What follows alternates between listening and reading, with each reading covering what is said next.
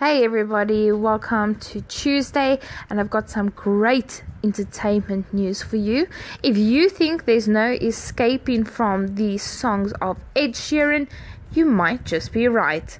A global music industry group says that the British singer songwriter is officially the best selling recording artist of 2017 the International Federation of Phonographic Industry says that Sheeran had the world's top selling album last year, which was Divide, and as well as the best selling single, which was Shape of You.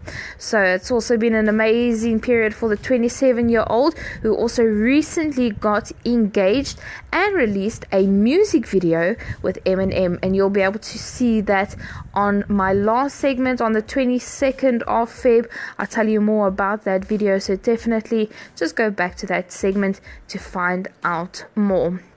You'll also find that the group's chief executive is very astonished and has a testament to his ability to write and perform songs.